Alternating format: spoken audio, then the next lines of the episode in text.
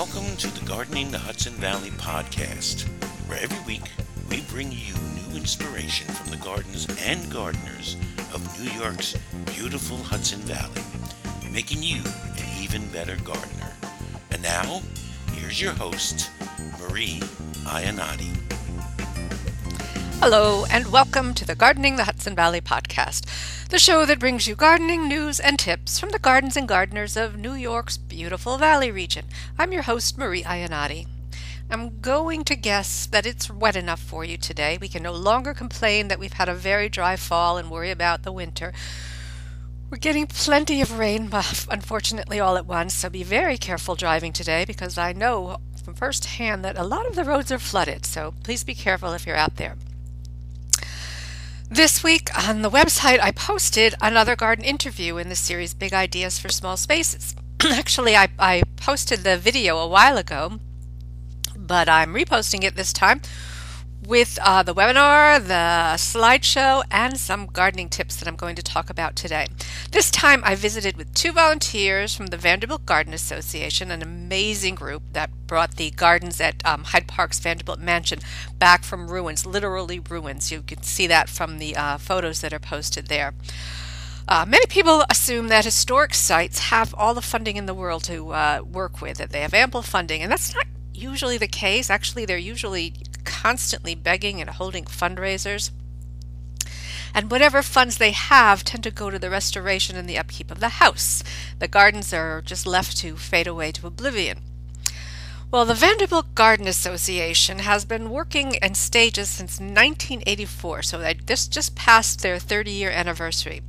Um, this group of volunteers have been working to get the gardens at the Vanderbilt Mansion to the quality they are now. If you've been there recently, you know how beautiful they are.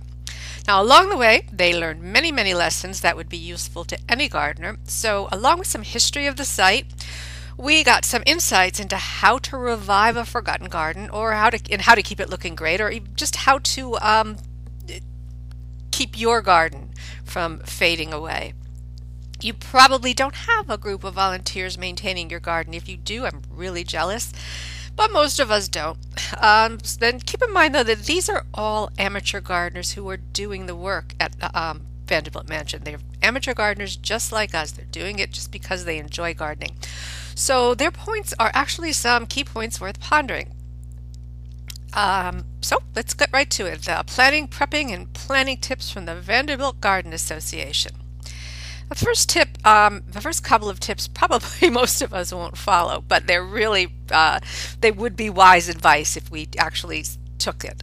Um, the Vanderbilt Garden Association took a year to get organized, create a plan, and come up with a mission statement. They developed a one year plan, a three year plan, and a five year plan, keeping maintenance in mind along the way. And they also updated these plans so that they continually have a one year plan, a three year plan, and a five year plan. This is really good advice for anyone planning a new garden or renovation or just uh, trying to keep your garden uh, from taking uh, from going on its own uh, merry way and becoming overgrown. If you do the one, three, and five year plan, you won't become overwhelmed um, at every task that is calling for your attention. Things will be less chaotic, especially if you're short of time and or funds because working in stages also gives you the opportunity to see things become completed. You can see a final product and, and congratulate yourself tap yourself on the back. And once one uh, task is finished the next one doesn't seem quite so daunting. You're actually excited to move on to something different at that point um, the next tip is that uh, from Sue, Sue Williams told us this one. Sue Williams and Sue Gillespie are the two volunteers who talked with me about the Vanderbilt Mansion. Sue Williams um, was showing me the ruins that uh, the garden started with before the association got a hold of them. And she said that before you do any gardening, especially restorations, look at the hardscape the walls, the stairs, the paths, the buildings, and replace them first. Now, we always hear that you have to get the bones right, but we really don't often make the connection that the bones can actually be the hardscape and not just a couple of key large plants. The reason for this is that um, if you jump ahead and you put the plants in and you just start planting because you can't wait to start seeing something in bloom, you're just going to have to move them later on. You know you will. And I'm not saying you won't have to move some later on anyway, but you sure don't want to have to dig up a whole garden and move it to another site because that's where the path goes. All right, we might not take that advice, but we'll probably wish we had. Uh, a third tip Site the garden where you entertain. This comes to us from the Vanderbilts themselves. The Vanderbilts sited their formal garden in the spot where they would take their evening walks. So if they had company over, come on, we're going for our evening constitutional, and they got to show off their garden, they got to enjoy their garden and they got to uh, share it with other people. Now, the Rose Garden was put where Mrs. Vanderbilt liked to take her guests for tea. It had a lovely view. It has a little, it had a little uh, cabana where they could uh, have the spread uh, put out for her guests, and she got to enjoy her roses and her guests at the same time. Another tip Sue said um, was that the real start to gardening is in the fall when you compost the beds and till it in because that compost takes up to four months to become available for the plants to use as nutrients. She said your garden starts in the fall, you have all winter to plant it and dream about it, and then in the spring, it's just really uh, rote maintenance. Put the plants in and enjoy. Both gardeners agreed, and I have to say I agree with them too. Perennials are more labor intensive than annuals. Everyone thinks perennials, you plant them once, you forget about them, they grow forever. Perennials are plants that are supposed to live more than three years. It doesn't mean they will. But um, as Suzanne uh, Gillespie said, once the annuals are in, they're on their own. And all you do is, you know, pluck weeds or deadhead if you need to. But the perennials require constant care, a lot of close weeding, dividing, deadheading, staking. And then because they live more than one year, you have to make sure that they're not being attacked by uh, any kind of fungus or insect. So keep that in mind. Perennials, while they're gorgeous, are more intense, labor intensive than annuals.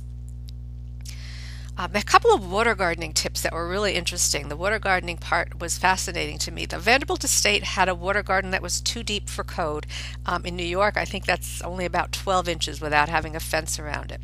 Theirs was too deep, um, and so especially since it wasn't tended uh, most of the time, people were allowed to wa- are still allowed to walk around the estate free uh, freely without anybody um, being on guard there. Well, they put a fake bottom in their pond to raise the level um, they actually put uh, wooden scaffolding and topping. They used um, rot resistant wood. They recommend you don't use treated lumber or materials that could poison your plants, your fish, or wildlife who come to drink out of it. So they put a fake bottom in the pool and they raised the level so they didn't have to uh, redo the whole pool.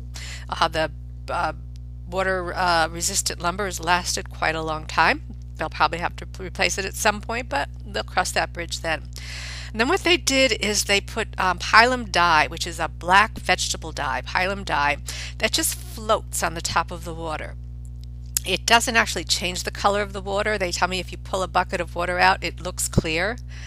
But it floats along the top and it uh, blocks your vision from going down. So it gives the illusion of depth, uh, and you can't see the fake bottom at the bottom of the uh pond there. You, you can't see the pots that the water lilies are in or the lotus are in.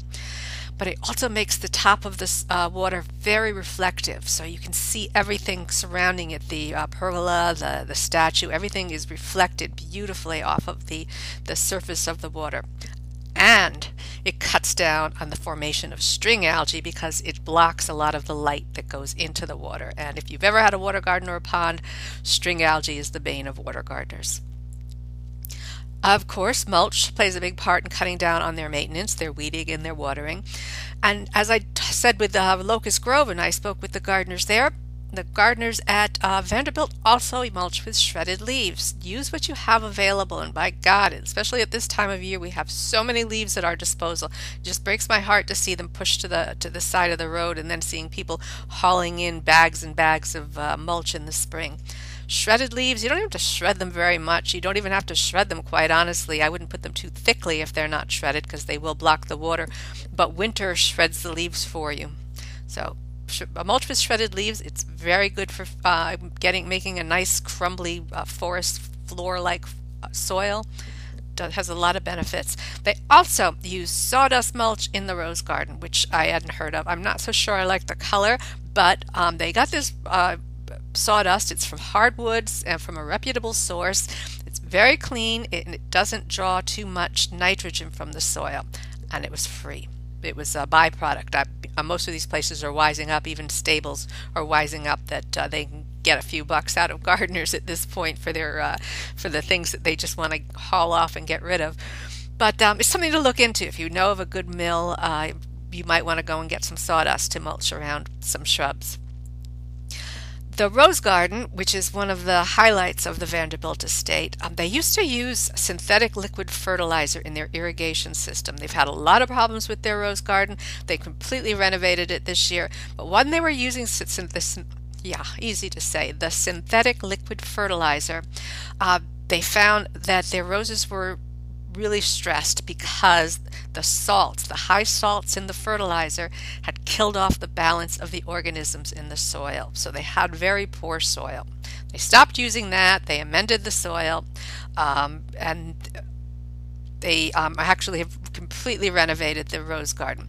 They found out that roses aren't long lived, that they only live about five years, uh, and that hybrid teas which was what uh, Mr. Vanderbilt had planted and what they tried to replicate, that hybrid teas were bred for greenhouse growing. They were bred so that uh, they could cut all those lovely long stemmed roses. And they don't thrive in our area because we do not have greenhouse conditions. So they've replaced them um, all with the current rugosas and um, the shrub series uh, Fairy Tale and Explorer. That these are two uh, rose series that come out of Canada. They're rated uh, hardy to zone three. They're expecting them to do really well there, and because they're shrub roses, they need less of them, so that reduces the maintenance with those. So they don't need nearly as much uh, pruning, and um, they just really need to keep them in check because they're all repeat bloomers. So if you love roses, you don't have to do without them. And one final tip that Sue gave me was that many of the inexpensive roses that you see for sale at garden centers and um, hardware stores and whatnot, uh, you think that they're some kind of cheap rose that they're throwing out, but they're just roses that are no longer under patent. So they they can't make as much money off of them. They sell them as in bulk instead, and um, they try and get rid of them so that they can get their new patented roses out there on the market. They're still very good plants, so don't be afraid to buy those and put them in your garden. Also, some of them are they you know they they breed and test so many roses a year, and if it the color isn't just right or it isn't as large as they want, then they don't bother to put it out on the market. They'll just sell them in uh, discount places like that. So don't be afraid to buy an inexpensive rose. There can be some really nice one out there. They also gave me a handful of plants that passed the test of time for them. Their go to annuals are petunias, begonias, heliotrope, um, lantana, marigolds, and zinnias. Now, zinnias do get a little powdery mildew in our in our uh, humid summers. I like the Profusion um, series. They're small and not as flashy, but you can always repeat sow zinnias, so they're worth it.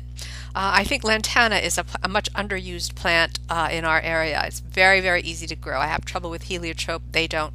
So you should go ahead and try it because it's also a beautiful plant. They're standout perennials, uh, and they had to do some searching here because, again, Mr. Vanderbilt had multiple gardeners who could uh, take care of his gardens when he wasn't there. And this was basically just, I think, an early an early summer garden for them. They weren't there year round. So they've had to do some um, testing out of perennials to make it a, a three season garden. Um, underused Thermopsis, Carolina lupin, and then some of the more familiar Dianthus, some small mums, Siberian and bearded iris, uh, Sedum autumn joy for the fall. What would we do without Sedum autumn joy? And catmint, which I heartily concur with. I think catmint is just a fabulous plant for this area. It be uh, some of the new ones. I really love Walker's Low, repeat bloom, and just about stay in bloom all summer long with very very minimal maintenance at all. So I think this is all good advice, whether you're renovating, putting in a new garden, or just thinking about ways to cut down on maintenance. Um, if you missed any of these tips, so you can, of course, find the full write up along with the webinar and the slideshow and all the photos on the website at gardeningthehudsonvalley.com. Remember, it's still a beautiful time of year to be visiting gardens. It's really a nice time of year to be visiting gardens because you probably have the time. You're not so busy in your own garden. So once the rain stops, think about going out and uh, bring your camera, check out a few of the gardens along the river here. I would love to hear about your favorite gardens, whether in the Hudson Valley or not. And also remember that there are more big ideas for small spaces to check out on the website. Uh, but right now, I would like to thank you very much for listening, and I hope you'll join me here again next week for gardening tips from the most beautiful place on earth. Take care, everybody.